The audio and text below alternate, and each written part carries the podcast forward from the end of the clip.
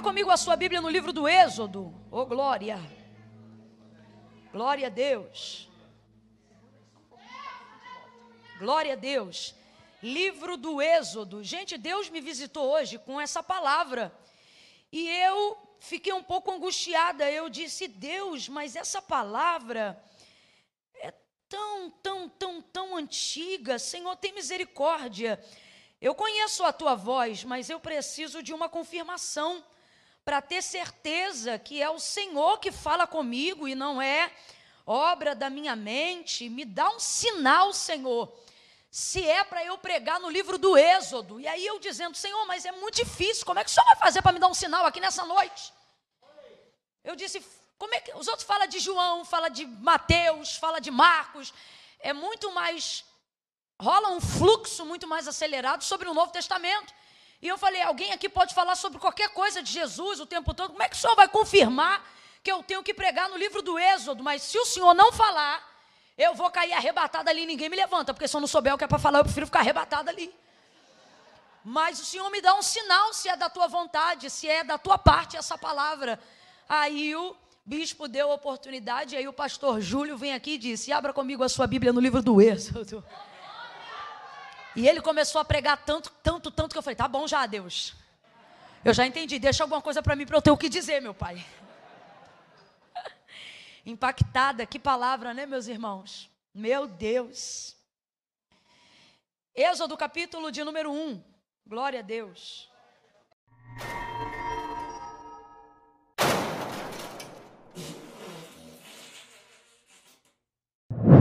Êxodo capítulo 1, quem achou, diga amém.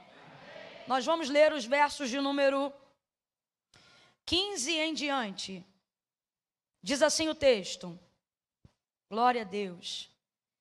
Diz assim: O rei do Egito disse às parteiras das hebreias, das quais uma se chamava Sifrá e a outra Puá. Disse assim: Quando ajudardes no parto as hebreias e as virdes sobre os assentos, se for filho, matai-o. Mas se for filha, então que viva. As parteiras, porém, temeram a Deus e não fizeram como o rei do Egito lhes dissera. Antes, conservavam os meninos com vida. Então o rei do Egito chamou as parteiras e lhes disse: Por que fizeste isso? Por que deixaste viver os meninos? E responderam as parteiras a Faraó: É que as mulheres hebreias não são como as egípcias, elas são vigorosas e já têm dado a luz aos seus filhos antes que a parteira chegue a elas. Portanto, Deus fez bem às parteiras e o povo aumentou e se fortaleceu muito, porque as parteiras temeram a Deus. Ele então lhes constituiu família e ordenou Faraó a todo o seu povo, a todos os filhos que nascessem aos hebreus, que lançassem no Nilo, mas a todas as filhas que deixassem viver. Somente até aqui, diga amém por essa palavra. Glória a Deus. Bendito Deus e amado Pai, dependemos de Ti, Senhor, nesta noite e todos os dias da nossa vida. Eu dependo de ti para falar e o teu povo depende de ti para ouvir, Senhor, para compreender, para assimilar. Porque uma palavra, Senhor, que não é vivificada pelo Espírito não produz entendimento, mas mata. Porém, aquela que é vivificada, endossada pelo Espírito, produz vida em áreas inabitadas. Tem poder para ir além dos pensamentos e das intenções do coração. A tua palavra é viva, mais poderosa do que qualquer espada de dois gumes que penetra até a divisão da alma e do espírito, juntas e medula, e é apta para discernir os pensamentos e as intenções do coração. Ela é como um martelo que esmiuça a penha, e eu sei que ela tem poder de por uso do satélite e de toda a conexão que permite o alcance da minha voz em lares, em hospitais, em outros ambientes que não esses que estamos aqui agora. Ela tem poder para ir e fazer aquilo que lhe apraz. Que pessoas vivam uma libertação libertação extraordinária através da ministração da tua palavra nessa noite. Que lares sejam alcançados e impactados pelo poder da tua graça. Que a tua unção desatadora de julgos e de nó possa desfazer toda a confusão, todo o embaraço, problemas que estão sendo arrastados pelos anos, problemas que estão sendo arrastados no ano de 2020, que haja solução para eles agora pelo poder da tua palavra. Desfaz todo espírito de confusão.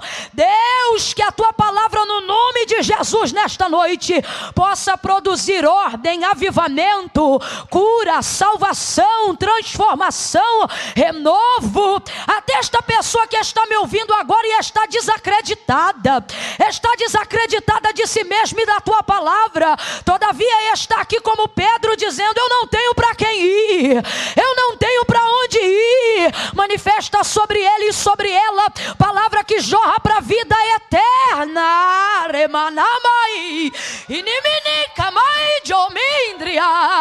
Glorifica o teu nome nesta noite. Glorifica, glorifica, glorifica, glorifica, glorifica o teu nome nesta noite. E nós te glorificaremos ainda muito mais.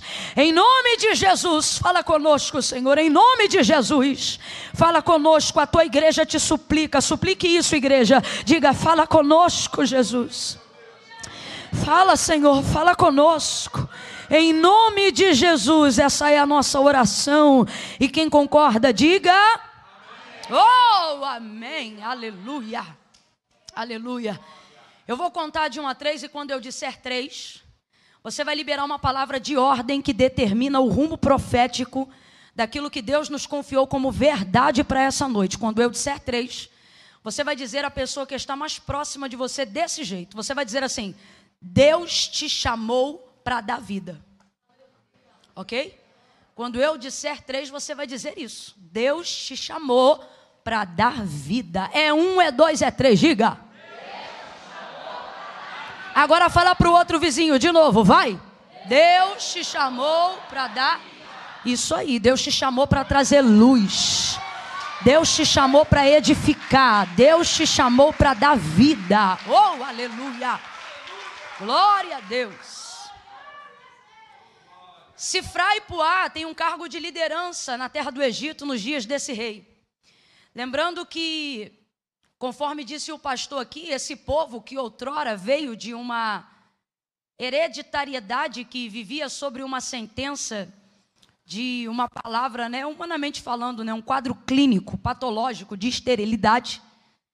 Porém, por causa da palavra do Senhor sobre aquilo que ele disse a Abraão em Gênesis capítulo de número 12, ele cumpriu a sua palavra a despeito de toda a contrariedade humana a despeito de toda patologia ou quadro clínico, não desmerecendo os médicos, mas enaltecendo o médico dos médicos, o nosso Deus.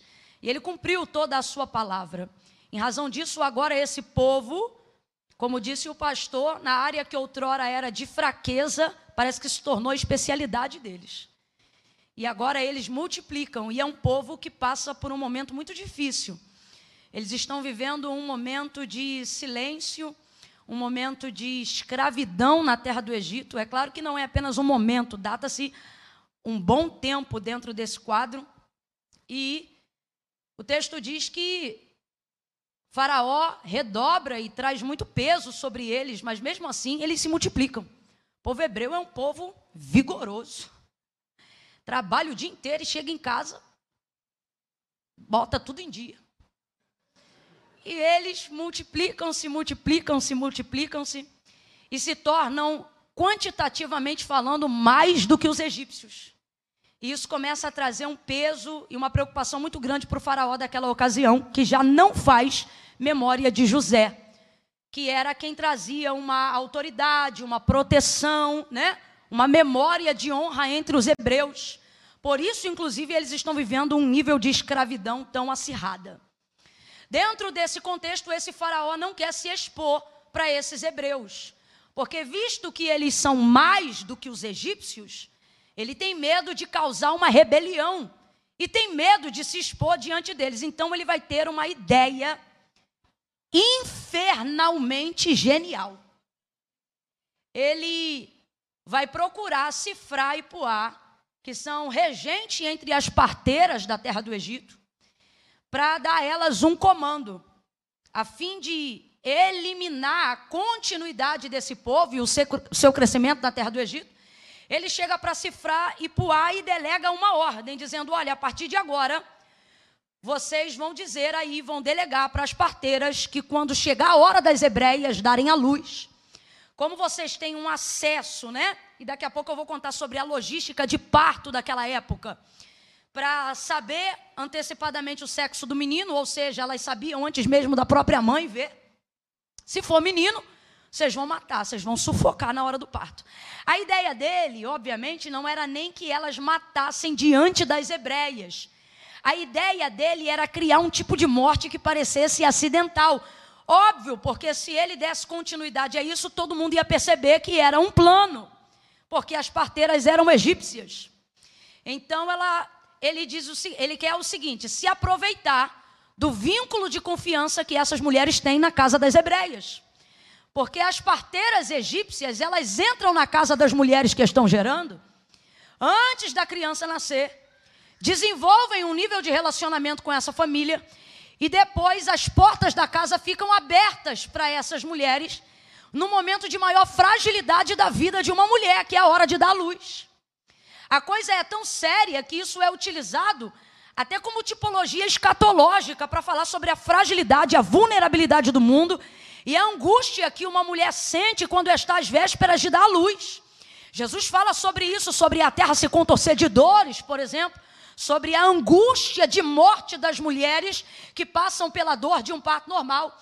Então, uma mulher, quando começa a gerar e quando chega a hora de dar a luz ao seu filho, ela, ela desenvolve um nível de angústia e uma fragilidade que lhe causa dor do lado de fora, né, na sua pele, no seu corpo, e uma angústia na sua alma, nas suas emoções. Então ela fica fragilizada na maior parte da tricotomia do ser, que é no físico, no corpo, e na alma, que é onde estão o conjunto das suas emoções.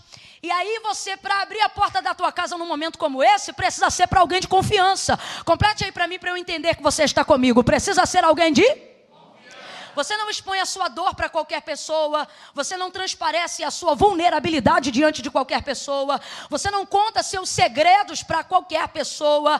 Você não expõe esse nível de fraqueza aonde você está acessível a qualquer tipo de coisa por qualquer pessoa diante de qualquer um.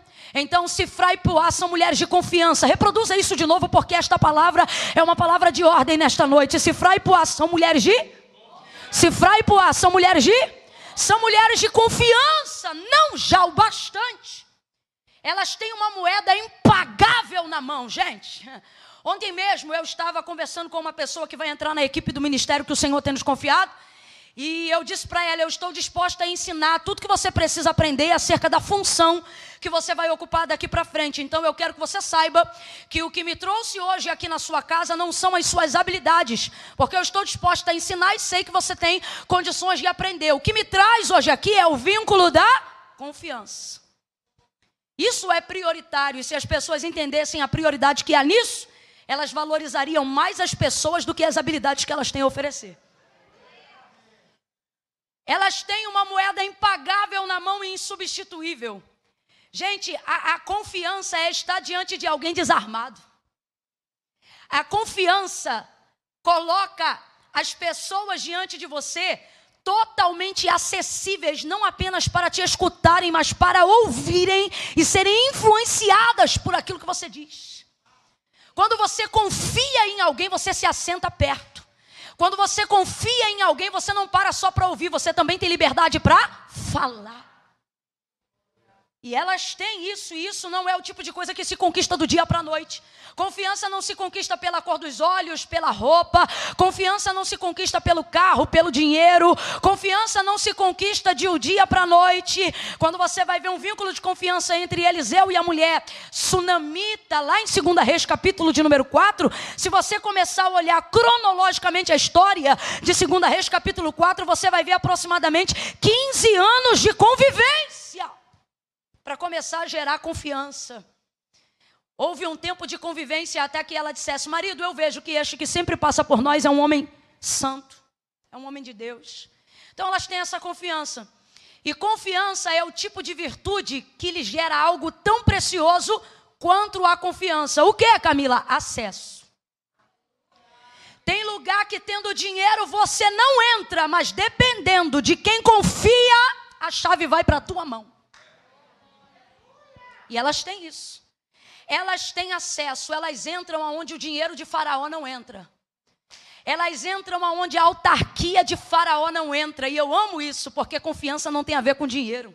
Aleluia. Oh, aleluia. E para fazer aquilo que ele precisa fazer, tem que entrar.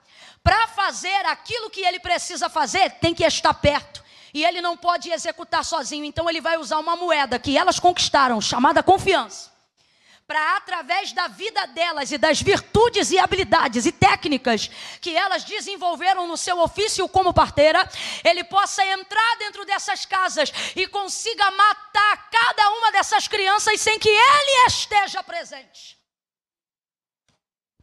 Quem é Faraó?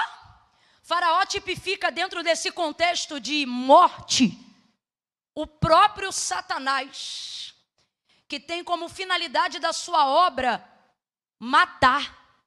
Porque roubar e destruir é secundário. Matar é prioritário. Normalmente o roubo seguido da desgraça vem por não haver resultado em ter conseguido provocar a morte. Por isso, no tripé da obra de Satanás, matava em primeiro. Veio o senão para matar, roubar e destruir.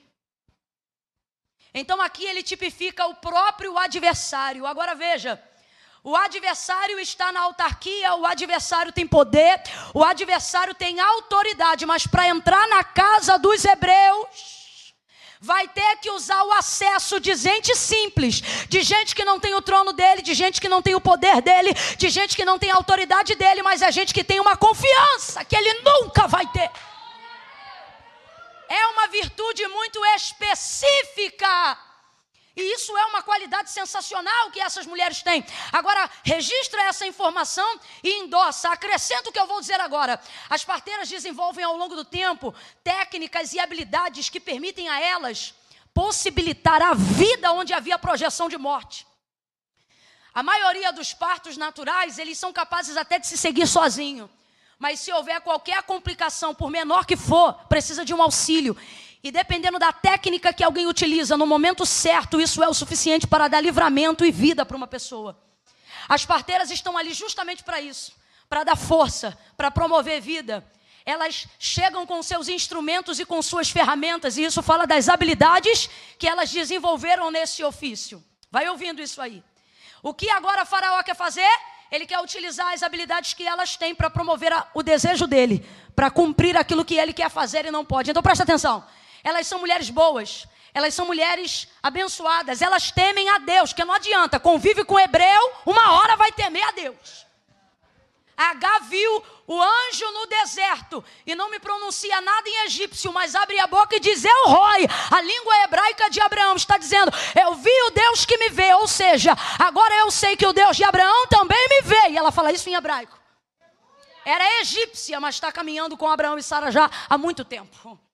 Ouça isso. As habilidades estão ali e o texto diz que ele solicita então isso. Preste atenção, guarde isso. Satanás quer os bons. Sabe você que está aqui ouvindo essa palavra agora? Ele tem sede nas suas habilidades. Não fique pensando você que ele está andando em becos, vielas e valados procurando os piores. Ele não quer os piores, ele quer os melhores. Ele observa as suas habilidades, porque para fazer o que ele quer, ele precisa de alguém que tem habilidades exatamente como você. Então nunca se envaideça pelas suas virtudes. Elas só funcionam se estiverem no centro da vontade de Deus. Guarde isso. Até as suas qualidades fora do centro da vontade de Deus geram desgraça. Olhe para o Éden. Veja Gênesis.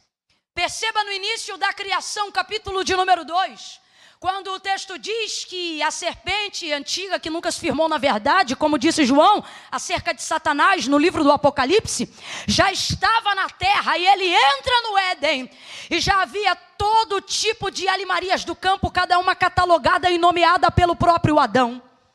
Ele poderia ter entrado no macaco, ele poderia ter entrado no elefante, ele poderia ter entrado no tigre, ele poderia ter usado qualquer um dos animais. Poderia ter usado animais fortes, animais imponentes, mas ele precisa de habilidades específicas para promover persuasão. Ele vai confundir a mente de Eva, mais do que isso, ele vai dissuadir a ideia dela de que comer o fruto da árvore que Deus dissera era errado. Para isso ele precisa de perspicácia, para isso ele precisa de sagacidade. Então ele faz uma, ele dá uma olhada no Éden. O macaco não, é carismático demais. O tigre pode assustar. O leão é extremamente definido, mas o texto diz assim: a serpente, que era a espécie mais perspicaz de todas as alimarias do campo. Então, gente, preste atenção. Ouça isso com inteligência. Responda: perspicácia é um defeito? Perspicácia é o que, gente? É uma qualidade, perspicácia é uma virtude.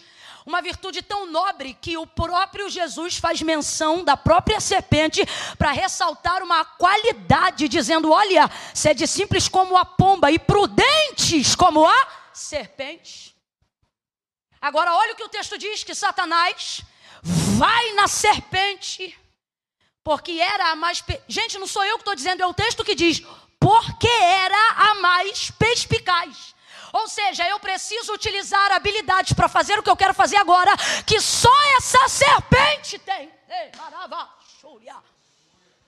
Satanás ele nos observa e para atender às finalidades que ele deseja, ou seja, para promover o inferno na terra, para promover morte, roubo, desgraça, traição, perturbação, rebelião, espírito ao contrário, vingativo e faccioso. Ele não está procurando gente leviana porque você não confia em gente leviana. Ele não está procurando gente revoltada porque você não confia em gente revoltada. Ele está procurando gente que maneja bem a palavra, que não tem que se envergonhar ele está procurando gente como eu e você, que para e senta para ouvir. Ele quer um pastor como você. Ele quer um obreiro como você. Ele vê uma pregadora como eu e ele pensa: imagine essa persuasão sendo utilizada para falar o que eu quero e não o que Deus quer. Ele vê, ele vê como as casas se abrem para você falar de Jesus. E ele imagina, ele olha e ele diz: Imagine eu usando o carisma desta menina. Quantos pastores se perderam? Quantos grandes homens de Deus hoje são grandes homens no inferno? Por quê? Porque não perceberam a sutileza do adversário, utilizando aquilo que você conquistou para atender às finalidades dele, não do céu. Quanta gente se desviou do propósito. Presta atenção: desviar-se do propósito não te faz perder a habilidade. Só faz você trocar a finalidade pela qual você usa. Então preste atenção. Preste atenção. Ele não quer trocar as habilidades delas, porque ele sabe que precisa dessas habilidades para chegar onde ele quer. Satanás não quer que você perca seu dom. Ele só quer que você use outras motivações para usá-lo. E sabe por que ele faz isso? Porque ele é covarde e casa vazia. Sabe por que, que Faraó faz isso dentro do contexto do capítulo de número 1? Para ele não se expor. O que, que é isso, Camila? Vou falar rasgado. Satanás está te observando porque ele quer que você seja a testa de ferro dele. Levante sua mão para o céu aí com autoridade e diga: lá em casa não. Fala isso com autoridade e diga: no meu ministério não. Diga com as minhas habilidades não. Por que não? Porque a minha voz é para ele, a minha habilidade é dele, o meu dom veio dele, dele, nele, por ele, para ele. São todas as coisas. Não vou cantar para ele, não vou pregar para ele, não vou pastorear para ele, não vou dirigir igreja para ele. Eu não vou perder minha família para ele. Lá em casa não. Derraba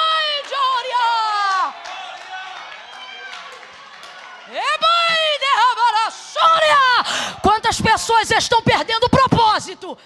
Não perderam o dom, perderam o propósito. Porque ouviram a voz do Éden. Irmãos, Eu já ouvi determinados elogios que eu tive que repreender verbalmente na hora. Você acredita? Porque de um lado eu ouvi o elogio e do outro o Espírito Santo me dizia: é a voz do Éden. Ele não vai te diminuir. Quem poda a árvore é o Senhor, Ele quer que cresça. Para você acreditar que o que você tem é tão único, tão forte, que independe da intenção, contanto que seja usado. E vou lhe dizer mais: Deus lhe ensina a conquistar. Satanás, ele está disposto a investir pesado para você usar o seu dom como você quiser. Se não for para atender uma finalidade que glorifica a Deus, meu irmão, ele vai, ele vai financiar de todo jeito, vai vir o que você acha que é providência de todo lado. Então veja essa covardia. Eu estou usando isso como referência para dizer àqueles que me ouvem que a estratégia dele não mudou. Ele usa então essas mulheres com essa perspectiva. Usa não, tenta usar.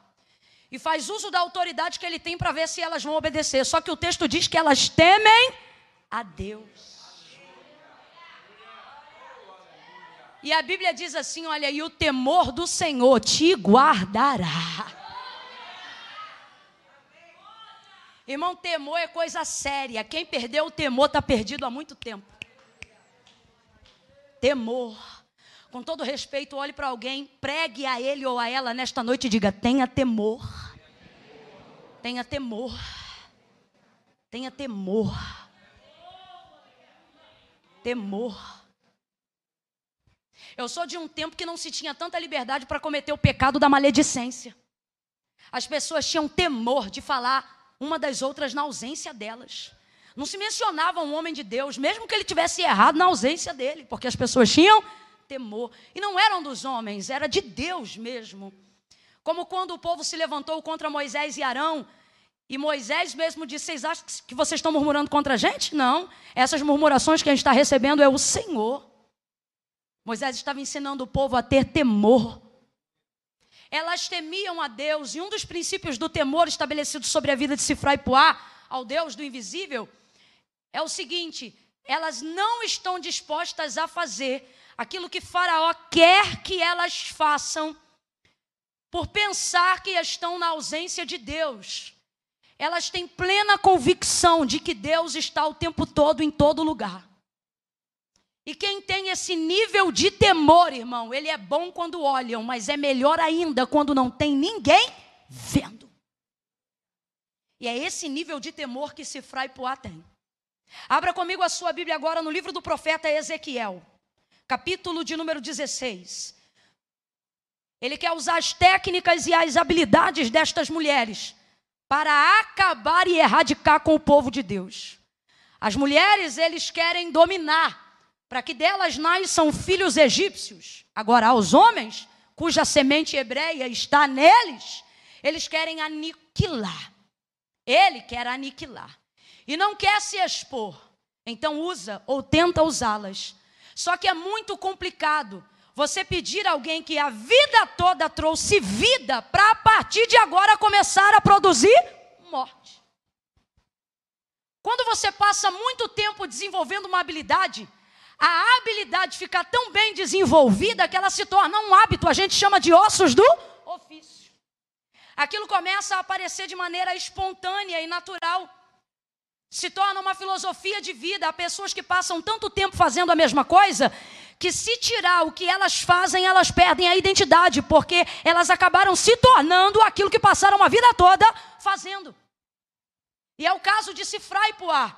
A vida toda elas trouxeram vida. Então, como é que agora vai pedir para elas trazerem morte? O diabo vai tentar perverter a sua identidade, porque a única forma de te levar a fazer o que ele quer é mudando quem você é. Só que elas têm técnicas e habilidades que foram utilizadas para trazer vida. Vou dar um exemplo. Todas as vezes que uma parteira entra na casa de uma hebreia, ela leva seus instrumentos, ela tem bacia, ela tem uma lâmina afiada, que pode ser uma faca ou uma tesoura, E ela leva uma faixa de 4 a 6 metros de comprimento para enfaixar o bebê que acabou de nascer. Elas também levam um saquinho de sal grosso. O que, que é isso, Camila? É simpatia? Não, é o agente purificador natural mais útil da época. E era uma maneira de preparar a criança para o mundo e para a mãe e para os seus pais. Então elas chegavam com o seu kit, fazendo uso da confiança para trazer vida dentro daquela casa. Só para você entender de maneira literal como funcionava o trabalho das parteiras, o Senhor utiliza o exemplo delas, não de Cifró e Puá, mas das parteiras de um modo geral, para falar sobre como ele mesmo utilizou essas técnicas, profeticamente falando, e cuidou do seu povo. Aí ele diz isso a Ezequiel no período do cativeiro.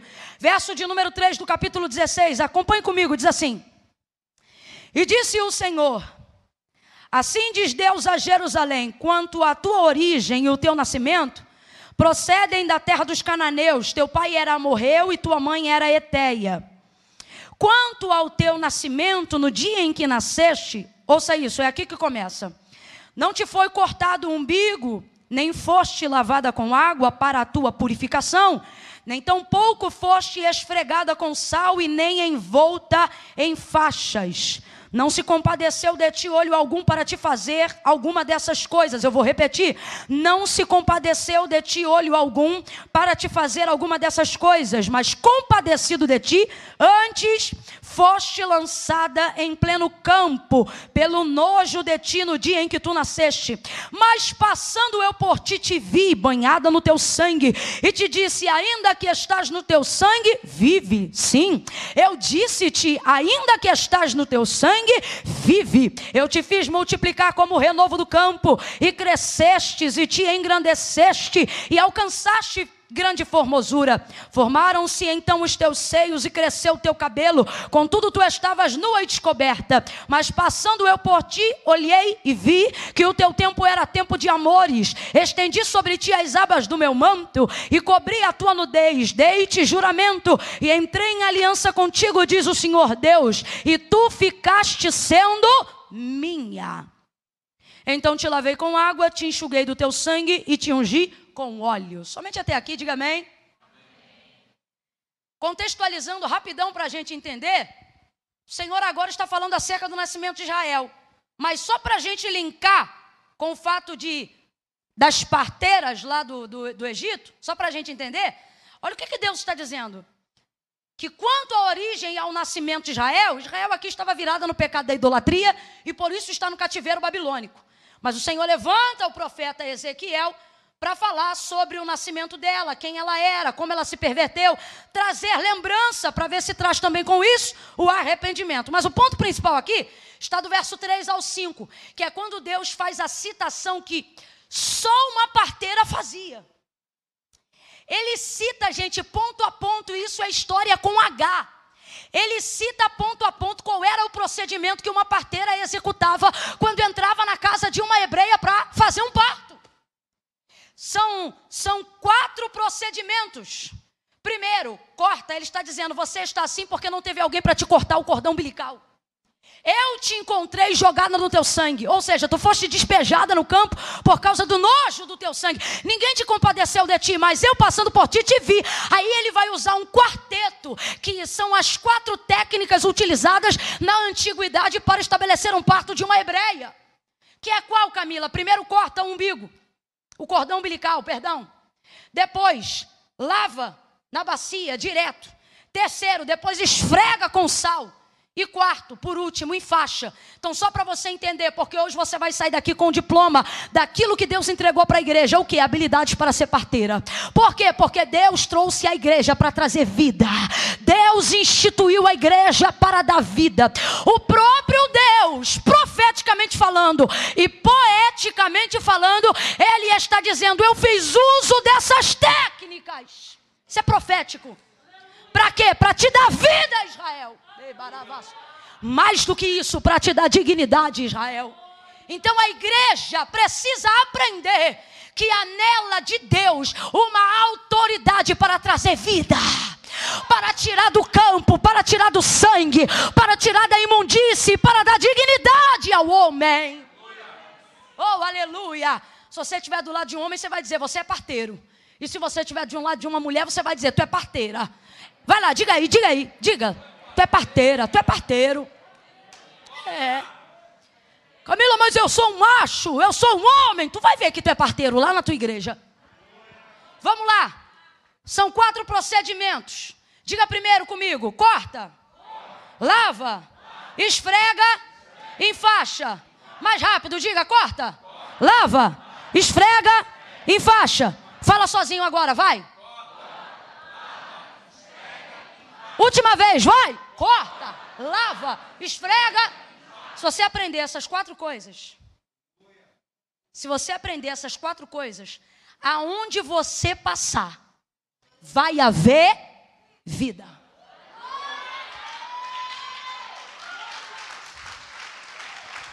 Se você aprender essas quatro coisas, cada vida que você ajudar vai sair desse cenário que você ajudou, libertando outras vidas, promovendo outras, salvando outras.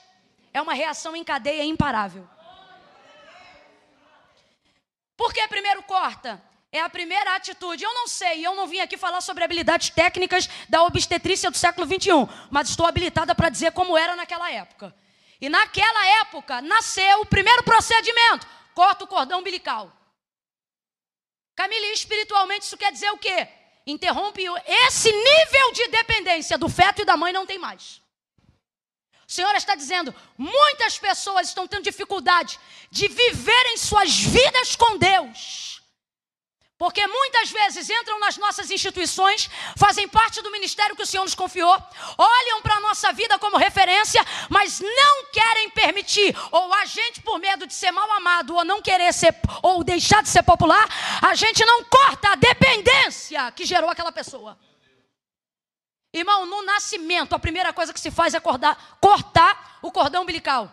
Deus está, está dizendo para nós aqui que hoje estamos ouvindo, nesses sete anos de igreja, Está na hora de você entender que você não está ali para ser amado, você está ali para fazer o que precisa ser feito.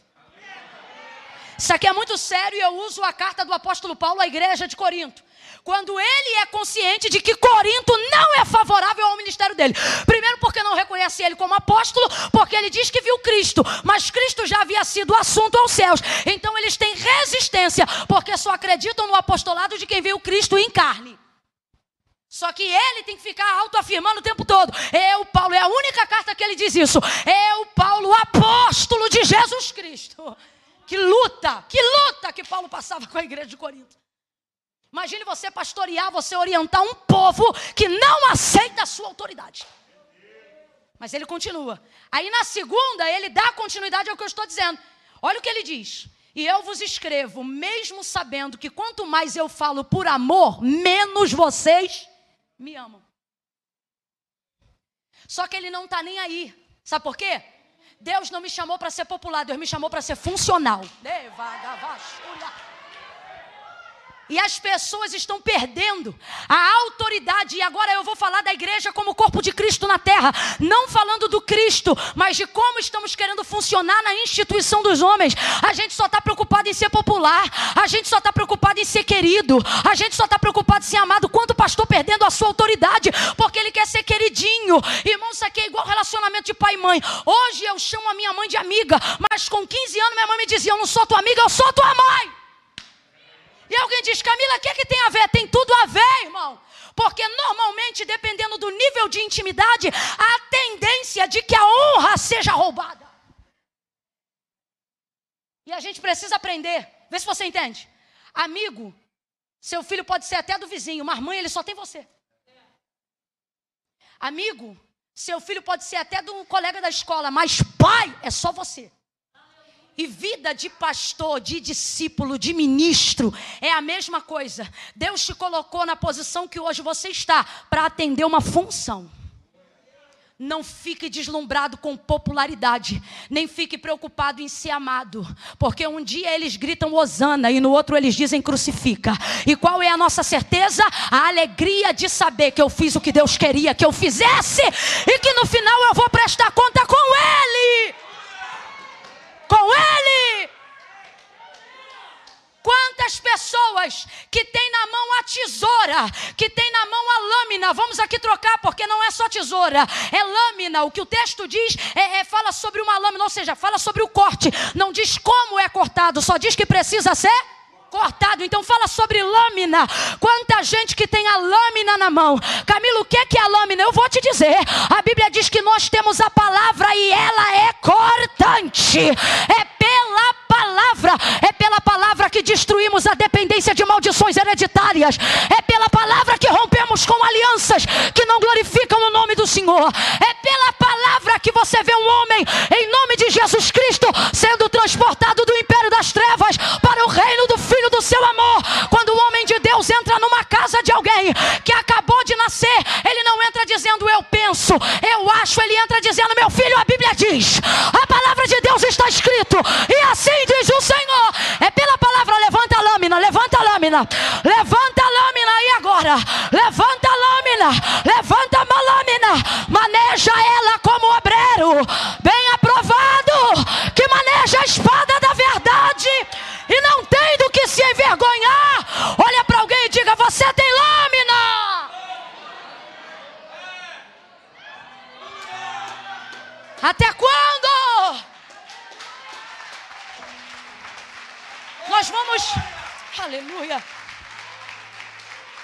Até quando? Nós vamos ver e permitir com que pessoas estejam envolvidas num ciclo de dependência que não as alimenta mais. Porque, irmão, esse cordão umbilical, alivia o compressor para mim, só um pouquinho do retorno, por favor. Esse cordão umbilical, ele só alimenta enquanto está no ventre. Se ele continuar ligado a ele depois que a criança nasce, ele fica ligado à placenta e não tem mais vida ali, porque já saiu do corpo da mãe. Quem está entendendo, diga amém. Tem gente que está vivendo como se fosse alimentado, mas a gente sabe que não tem alimento. E você na condição de parteiro e de parteira, e agora eu me refiro à igreja. Você na condição de igreja precisa chegar cortando. Porque tem gente que vai chegar dentro do nosso contexto eclesiástico agarrado com coisa lá de fora, porque é o que ele aprendeu. Foi de onde ele veio. É onde ele estava ligado, ele tem sentimento de gratidão e lealdade por onde ele veio. E aí é difícil, porque a pessoa chega aqui e diz: vovó me ensinou assim. Aí a gente tem que chegar aqui no culto, usar a Bíblia e cortar. Não, mas é que eu aprendi uma simpatia assim assada, e a gente vem aqui, pega a lâmina aí. E você acha que a pessoa gosta? De cortar com os laços que dizem que ela é? É difícil. Então tem muita gente deixando de usar a lâmina que Deus deu porque está preferindo ser amado do que ser útil.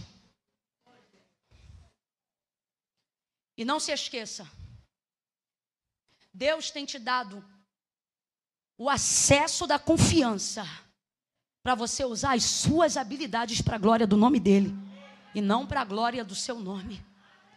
Então a primeira coisa é corta. Vamos lá, gente. A primeira coisa é? A primeira coisa é? Não vai mais se alimentar assim. Está na hora de entender que a dependência agora vem do alto, vem de Deus. Oh, aleluia! Aleluia! As mães aqui têm um pouco mais de desenvoltura para entenderem o que eu estou falando. Você imagina, tem criança que nasce e ele nasce com fome, mas ele tem dificuldade de pegar o seio da mãe. Hoje em dia tem gente até que faz curso para poder desenvolver essa técnica para a criança conseguir mamar no seio. Há outras que passam luta para tentar colocar na mamadeira. Por quê? Porque é doloroso para ambas as partes. É doloroso para a criança que fica chateada porque ela ainda não sabe sugar, porque antes, filho, vinha direto aqui, ó. Agora vai ter que abrir a boca, vai ter que fazer força. Sabe o que é isso? É a saída do mundo e a entrada no reino dos céus. Outro pensa que entrou no reino do céu é, é campo de facilidade. Só que o Senhor está dizendo o quê? Que o reino do céu é tomado a? Vai ter que aprender a sugar. E posso te falar, é doloroso para ambas, ambas as partes. E tem gente que está pulando essa etapa porque não quer sofrer. Só que você não pode queimar essa etapa. Tem que aprender a se alimentar da forma correta e tem que aprender a alimentar as pessoas da forma correta, porque é a única forma delas se tornarem fortes, delas se tornarem coerentes. Então a primeira coisa que tem que fazer é cortar. Segunda coisa, lava. Então vamos lá, agora que cortou, agora tem que lavar. Como é que lavava, Camila? É a parte mais comprometedora de quem Deus confiou um ministério. De quem é crente, de quem é de Deus, de quem tem uma vida, de quem presta conta com Deus. É a parte mais difícil. Elas utilizavam apenas uma bacia e precisavam colocar a criança ali dentro. E lavava por quê, Camila? Porque a criança é pura, mas nasce suja. Ela é pura do lado de dentro, mas é encebada do lado de fora. Quem já viu aqui uma criança nascer limpinha? Aonde? Me mostra. Tem não. Nasce toda encebada, com um cheirinho esquisito. E eu fico olhando as mães corajosas, beija. É lindo, meu filho. Só Jesus. Pegava a criança e colocava dentro de uma bacia e lavava. E por que, que eu digo que a parte é difícil e é complicada? Porque a bacia, a parteira atrás.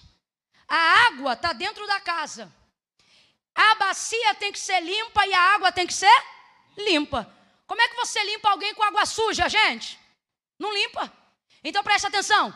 A parteira traz uma bacia limpa e a parteira coloca a água limpa. Mas quando ela vai lavar a criança, a água fica e a bacia, consequentemente, também fica Isso fala de comprometimento. A igreja não pode ajudar sem se comprometer. O próprio Jesus deixou isso claro e ele disse: vocês vão ser odiados, vocês vão ser perseguidos, mas eles dizem: não leve isso para o pessoal, isso é porque eles me odiaram primeiro. Isso é por causa de mim. Camila, eu não entendi, vai entender. Quando você se propõe a ajudar alguém que acabou de nascer, no Evangelho. Quando você se propõe a ajudar alguém que acabou de chegar na igreja, sua bacia pode ser limpa e sua água também, mas ela vai ficar suja.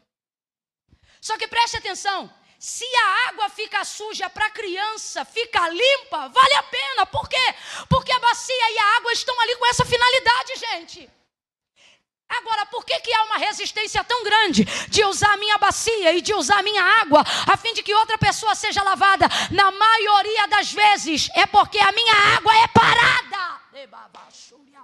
Eu só tenho aquela água, eu só dependo daquela água, e eu não posso desperdiçar essa água. É por isso que Jesus vai dizer: Ah, para a samaritana, João capítulo de número 4: aquele que beber da água que eu lhe der, não vai ficar dependente da fonte de Jacó. Oh, a fonte de Jacó, você leva água hoje e tem que pegar água amanhã. Na fonte de Jacó, você só vai conseguir pegar água para lavar roupa, para lavar louça e para fazer comida.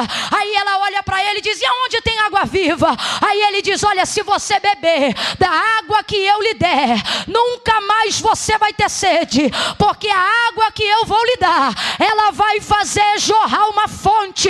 Irmão, quem sabe aonde fica a fonte, não tem medo de usar a água que Deus deu para abençoar, para limpar, para lavar, para aconselhar, para se comprometer com ninguém. Você acha que um pastor nunca se compromete quando recebe um membro? Eu me lembro que lá em casa não viemos de um lar cristão. No dia que nós entramos na igreja e o pastor foi receber a gente, a maior família da igreja chegou para o pastor e disse: Se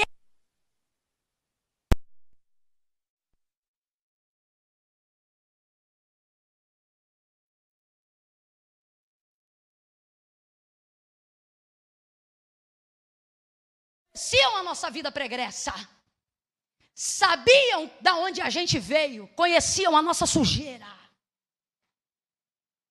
Quando a gente entrou na igreja dos santos, essa família que era antiga na igreja disse: se eles entrarem, a gente não fica. Nunca mais eu esqueço disso. O pastor, a esposa da pastor, do, do pastor, a filha do pastor, olhou para a gente. Naquele dia eu respeitei sacerdote. Naquele dia eu entendi o que é um ministro olhou para eles e falou: se vocês não querem ficar, não fiquem, eu vou ficar muito triste. Agora, fiquem cientes de uma coisa: elas vão ser recebidas. Mano, ele assumiu, ele botou a gente na bacia dele. Botou a gente na água dele e ele sabia que ia sujar a água. Mas ele confiava na fonte. Irmão, quem sabe aonde. Isso é trabalho, isso é para ser funcional, não é para ser religioso, isso não é ritual, gente. Você não tem que dobrar o joelho 20 vezes para saber se vai receber alguém, não. O Senhor, Ele é muito claro. Crê no Senhor Jesus com teu coração. Pois então, se o teu lábio tu confessar, está salvo. A gente tem mania de querer ritualizar coisas que Jesus veio para simplificar. Agora você vê uma família inteira dizendo que vai sair da igreja porque a gente que não era crente estava começando a conhecer Jesus. É muito fácil você olhar pessoas e não querer emprestar tua água e nem a tua bacia. Sabe por quê? Porque você sabe que vai sujar a tua água. Só que a única maneira, é a única maneira que nós que, de nós ampliarmos a habitação de pessoas aqui na terra, no reino de Deus. E desculpa, mas eu vou falar rasgado. Deus está dizendo: há quanto tempo tu não troca a água da tua bacia, hein? Há quanto tempo você não se relaciona com alguém no sentido de saber que isso pode te comprometer? Só que olha, olha, olha o princípio de autoridade. A criança vai para a mão da parteira, mas a parteira não vai para a mão da criança. Você está entendendo? É você que decide como usa a água. É você que decide como lava. Você sabe por que, que tem gente que se comprometeu e se arrebentou todo? Porque foi a criança que ensinou para a parteira. Só que quem tem autoridade é ele que pega a criança. É ele que diz como é que tem que ser. Sobre o que isso fala, Camila? Sobre usar o que eu tenho para influenciar, sobre usar o que eu tenho para santificar, sobre usar o que eu tenho para limpar, mas não sobre permitir com que eu fique sujo enquanto eu limpo. Tem que lavar. Isso fala sobre comprometimento. Jesus fez isso quando lavou os pés dos discípulos. Ele estava se comprometendo se colocou na posição de um servo. Como é que você acha que ficou a água daquela bacia no décimo segundo, gente? Podre. Só lavava pé de homem que caminhava o dia inteiro. A água deve ter ficado turva. Eu imagino que o último pé foi o de Judas. Eu imagino que depois de Jesus lavar os pés dele, ele teve que lavar a própria mão. Sim ou não? Sim ou não? jogou aquela água fora e foi lavar a mão numa outra água. Às vezes, no processo de libertação de alguém que Deus ama e está trazendo para perto de você. Ai, Camila, não sei, parece que eu tenho um imã para os atribulados. Jesus está dizendo: tu não tem imã, não, aqui tu tem água e eu boto tudo perto de você. É que você tem bacia e eu boto tudo perto de você. É que você sabe onde tem fonte, aí eu boto tudo perto de você.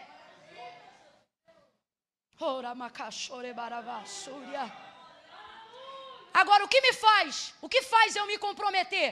Ter a certeza de que a sujeira que a pessoa está carregando está nela, mas não veio dela. A criança que está sendo gerada é um feto puro. Quando ela está pronta para nascer, ou seja, de dentro para fora, significa que ela ainda não conheceu nada. Então, quem é mais pura, a mãe ou a criança? Vamos lá, gente, a mãe ou a criança? Quem é mais pura, a mãe ou a criança? Só que ela nasce toda suja. Sabe por que ela nasce toda suja? Por causa da incubadora. Por causa de onde ela veio. Então você precisa discernir e ter compaixão para se comprometer por gente que está encebado, que está sujo. Só que você tem que discernir isso aqui, ó. Está nela, mas não é. Mateus capítulo 15, 21, a Cananeia tinha essa noção. Ela dizia: Tem misericórdia de mim, que minha filha está. Advérbio de tempo miseravelmente endemoniada. Olha o que ela está dizendo: a filha é minha. O problema é como ela está. O que que ela é? Minha filha, isso é permanente. E o que é temporário? O demônio. Olha o que ela está querendo dizer. Se o Senhor tirar o demônio, eu continuo com a filha. Ela não veio aqui dizer, Senhor, leva a filha e o demônio. Ela foi procurar Jesus para dizer, leva o demônio porque eu quero a filha. Você está jogando fora e muitas pessoas, por causa de religiosidade, falsa santidade e falta de compaixão para se comprometer, está lançando fora gente preciosa só por causa de como está. Se você soubesse quem ela é. Se você souber, aquela irmã do decote, vou falar rasgado, que chega no culto com decote no umbigo e você de vez abraçar, você olha e diz: Hum, Jezabel, o Senhor está dizendo isso só está nela. Se você souber quem ela é, se você se comprometer, se você abraçar. Você sabe por que tem igreja que está bombada, estourada no serviço e na glória de Deus? Esses dias mesmo nós estávamos em um salto, né, mãe? Uns obreiros que eu nunca vi na vida, rapaz, um comprometimento, uma coisa linda. Então eu olhando a atividade deles, o jeito deles. Aí daqui a pouco o pastor solta a letra. Aí eu entendi. Falei, aí, mãe. Ele diz assim: Camila, tá vendo esse povo aí? Era tudo drogado. Aí eu vi uma mulher dando glória, não sei o que, ele, aquela ali, tudo moradora de rua. Só que ele tem uma assistência social que trabalha há mais de sete anos. E aí ele dá refeição para o povo. E não fala de Jesus, não. Primeiro dá comida. Aí depois dá trabalho dentro da própria instituição. Aí ensina a capinar, uma coisa e outra. Daqui a pouco insere eles dentro do culto. Daqui a pouco estão eles apaixonados por Jesus, servindo por gratidão e não por pagamento. Quando você vê, eles são obreiros intrépidos. Aí eu digo, pastor, como é que consegue isso? Não precisa dizer, está na cara. Pegou a bacia, botou na água, lavou. E aí, Camila? E aí que a água fica suja, mas a criança sai? Não é fácil pelejar por alguém, gente. Não é fácil abraçar uma vida, não. Não é fácil entrar em guerra que não tem teu nome. Pegar gente que vem amarrado. E tu sabe que tu vai ter que jejuar. Vai ter que se comprometer. Vai ter sonho esquisito, pesadelo. Mas e no final? Você vê pregando aí, você diz, rapaz, eu lavei isso aí.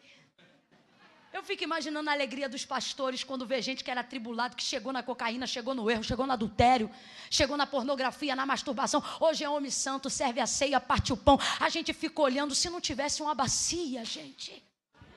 Olha para quem está do teu lado, diga para essa pessoa: você tem lâmina e tem bacia.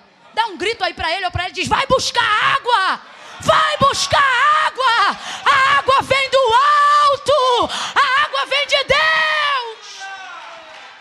De que adianta você ter uma bacia e não botar água nela, menino? Diga, corta. Tá fraco, corta.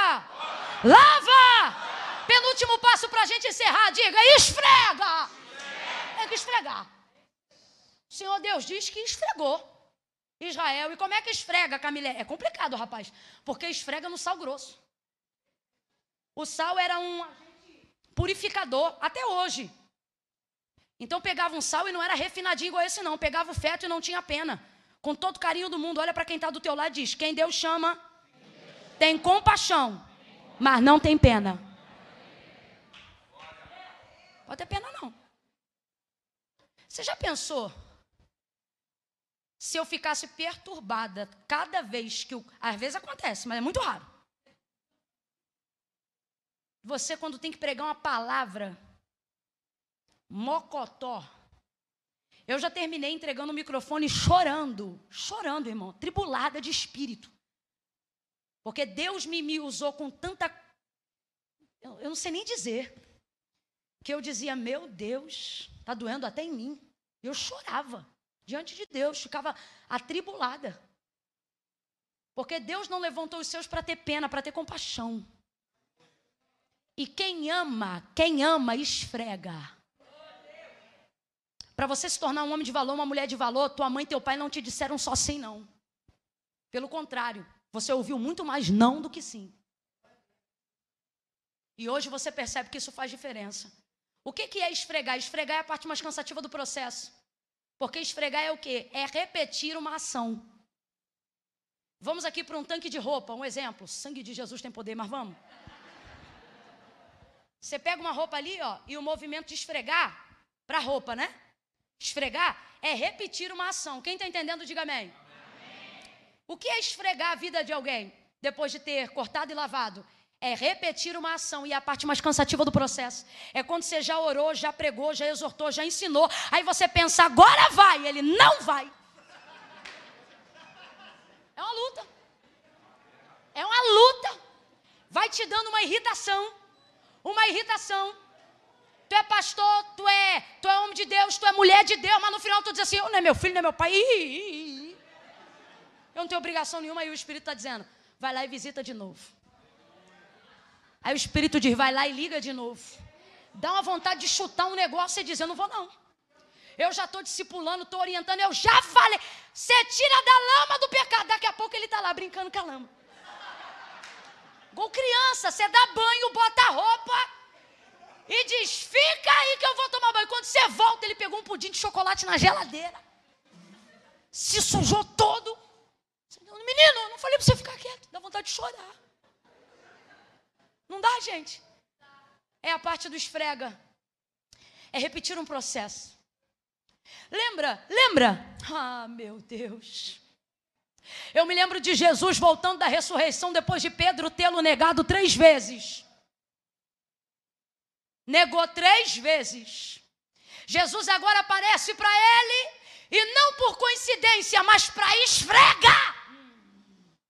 Ele diz: Pedro, tu me amas? E guarda o que eu vou te dizer: Jesus, quando é bom, é bom, mas quando ele é terrível, ele é melhor ainda. Pedro, tu me amas? Eu amo. Pedro, tu me amas? Sim, eu te amo. Pedro, quando Pedro ouviu a terceira vez, o texto diz que o coração dele sentiu. Ele viu que não era coincidência. Tu me amas? Aí ele diz: Senhor, tu sabes. Sabe o que é isso aqui? Agora eu já entendi. E a despeito do que eu fiz, ainda assim, eu te amo. Agora veja como Jesus esfregou até sair as manchas da negativa. Ele não perguntou três vezes para humilhar, ele perguntou três vezes para curar o trauma. Pedro, tu me amas? Amo. Aí ele faz o quê? Diga comigo, esfrega. Pedro, tu me amas? Ele faz o quê? Pedro, tu me amas? Perguntou de novo? Tá limpo. Namã procura o profeta e diz: Quero ser curado. Quer? Vai no Jordão. Mergulha sete vezes. Quem curou Naamã? A água de Jordão? Oh Deus, e a sua palavra na vida de Eliseu?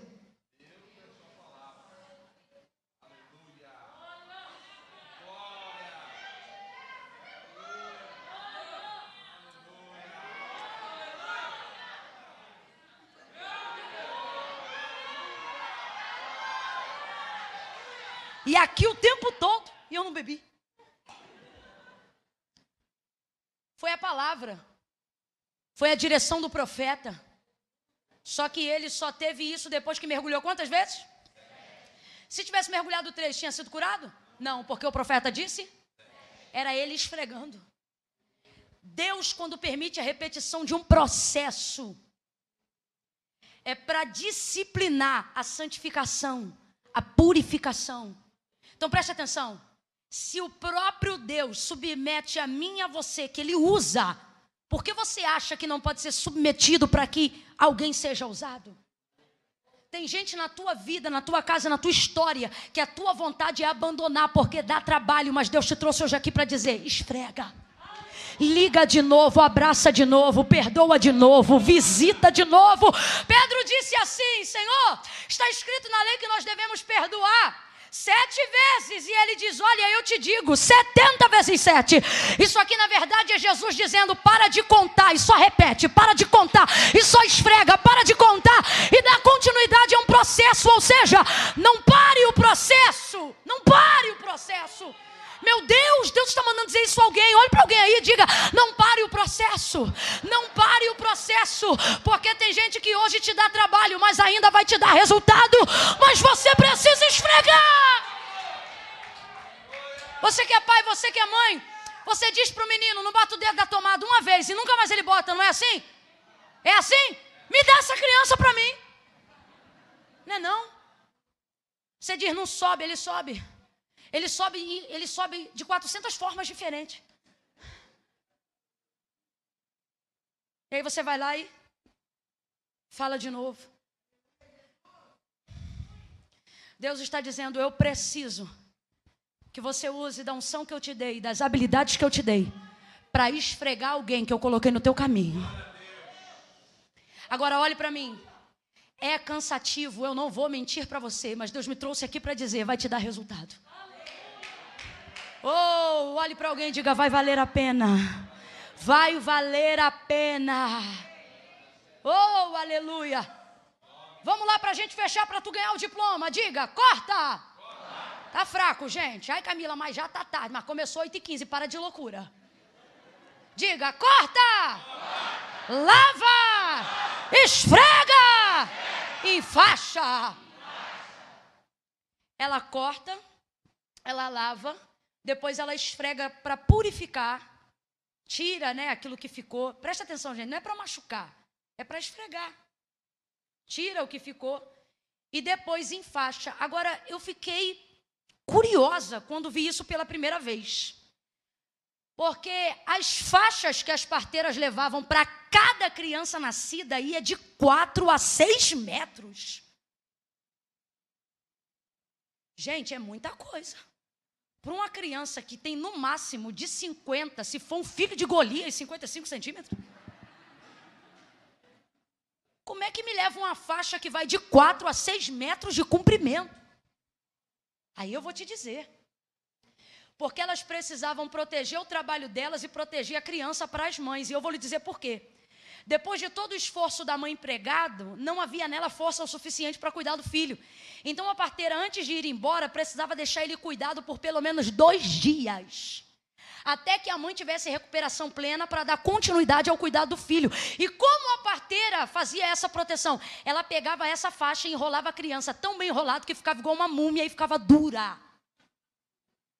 Dura, dura, dura. E isso não é só na época do Egito, não. Tem uma galera aí que tem uns 70 anos de idade que lembra disso. As crianças eram tão empacotadas no envelope. Que ficava dura. Minha avó diz que meu pai demorou 15 dias para abrir os olhos. É verdade, eu estou falando sério. Enrolava tudo. Por quê? Porque a parteira sai, mas as visitas entram. E quem foi chamado por Deus para fazer, faz direito até o fim. Não adianta você cuidar aqui e preparar essa pessoa para depender de você a vida toda. Se a primeira coisa que você faz é cortar a dependência, comece cortando as suas também. Ah, não, vou falar rasgado. Pare de achar que porque você está cuidando, o filho é teu. Quanta gente perturbada emocionalmente porque ajudou, porque cuidou, porque abriu porta, porque ajudou, mas depois que começa a rodar e começa a ir na mão dos outros e precisa sair da casa, fica amargurado e injuriado, porque se envolveu com a cria. Deus está dizendo: Eu te chamei para ser parteira, parteiro, ou seja, você cuidou da criança, mas ela não é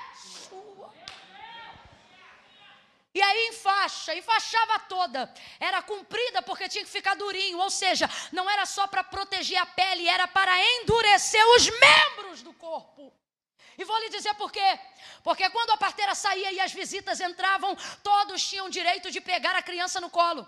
E até criança pegava a criança no colo. E eis aí o perigo. Depois de um trabalhão, bastava com que alguém pegasse errado. Para destruir todo um trabalho para o nascimento de alguém. Pegou errado, meu irmão, moleira aberta, caiu com a cabeça? Já era. Infelizmente eu conheço história de gente assim, que morreu no parto porque escorregou da mão do médico, acredite você. Olha a preocupação dessas mulheres. Então elas enfaixavam. O que, que isso possibilitava? Que qualquer pessoa pegasse e não quebraria e nem machucaria nada. E se caísse, preservava a vida. Por quê? Estava mumificado. Duro, enfaixado, com uma faixa de seis metros só trocava uma vez por dia. Fazia as coisas, tudo que tinha que fazer ali. Porque imagina, 6 metros, numa criança de 50 centímetros. É sério. Garantia de trabalho. Parteira não cuida e deixa vulnerável. Cuida e deixa pronto. Para quê? Para que o outro aprenda a lidar com quem chegar. A igreja não pode criar nas pessoas vínculo de dependência a ponto de que elas pensem que só podem sobreviver se a pessoa X ou se a pessoa Y estiver pegando ela pela mão. Não. Nós somos instrumentos. Deus é o Senhor do seu povo. Então, por isso que tinha que enfaixar, para proteger, para cuidar. Isso fala sobre a criança ter muita projeção ainda da vida, mas depender de uma limitação que a parteira colocava para proteger. Olhe para quem está do seu lado e diga para essa pessoa: limites não são para humilhar. Diga, são para proteger. Eu quero orar por você por isso, para que você aprenda a falar o que Deus quer que você fale, a dizer o que Deus quer que você diga, a cuidar como Deus quer que você cuide. E quando as pessoas dizerem, você está me limitando, entenda que isso é cuidado. Porque pode ter o potencial que for, se não impor limites, corre riscos severos de perder a vida e o ministério. Aos pastores que me ouvem, aos líderes, aos pais, às mães, ele pode ser o centro da casa, porque criança, quando nasce, é o centro da casa, né? O novo convertido é a alegria do povo. Receber novos membros no final de culto é uma emoção muito grande, mas Deus está dizendo: eu botei uma faixa na tua mão. Limita, segura e aperta, porque isso não é para humilhar, é para proteger. Fica de pé do teu lugar em nome de Jesus. Oh, aleluia. Venham, venham, venham, venham. Bota aí mais um cadinho, por favor. Ninguém meteu uma boca aí não, né, Cedo? Tu tem certeza, Cedo? Oh, Espírito Santo de Deus. Vá falando com Deus aí agora e diga assim: Deus. Diga, Deus. Me ajuda, Senhor, a ser útil. Me ajuda, Senhor, a ver como isso é importante. Diga, Deus, eu gosto de ser amado. Gosto de ser popular. Mas eu prefiro ser útil para o Senhor. Deus te chamou para ser útil. Você não precisa se submeter e nem se comportar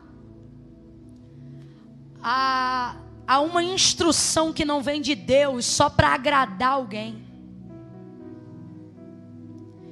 Eu vejo Deus resgatando a nossa autoridade em algumas áreas que nós nos distraímos nesta noite. Eu vou falar o que eu já disse uma vez quando ministrei esse texto. Deus me autoriza a dizer isso aqui agora, essa noite. Ele diz assim: Olha, eu te chamei para ser parteira e não babá, igreja. Você não é uma babá, igreja. Você não é babá. Você não é uma babá. Nada contra as babás, mas eu estou falando sobre a especificidade de um ofício. Você precisa saber o que você vai fazer. E uma vez que você fez, parte para o próximo. Você não pode se tornar refém de quem ajuda e nem permitir com que essa pessoa se torne dependente da sua ajuda. Elas devem ficar por gratidão e não por obrigação.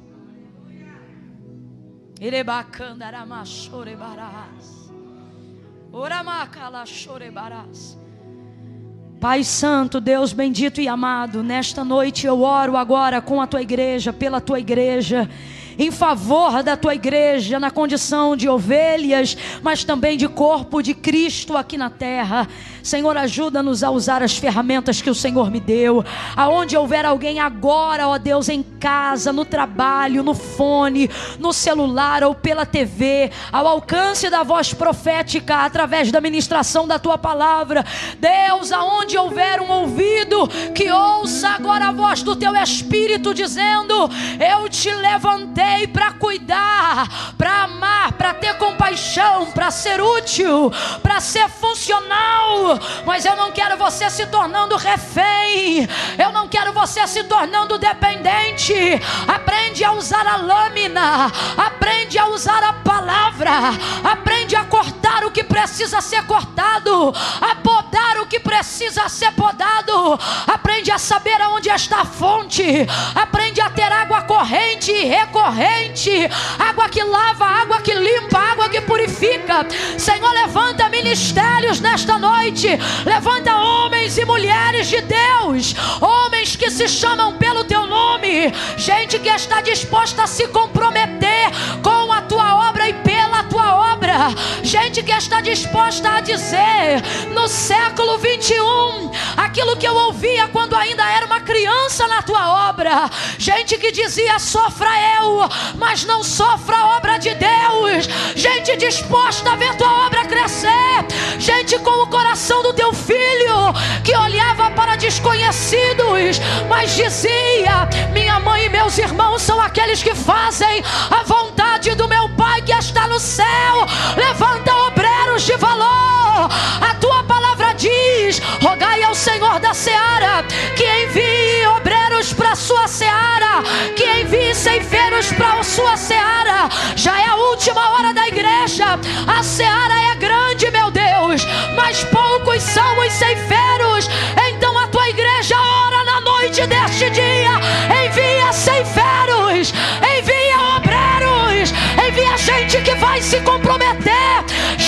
Vai se aliançar, gente que vai cortar, que vai lavar, que vai esfregar, que vai enfaixar. Gente! Suscita ministérios, levanta os teus profetas, levanta parteiras, faça da igreja do Senhor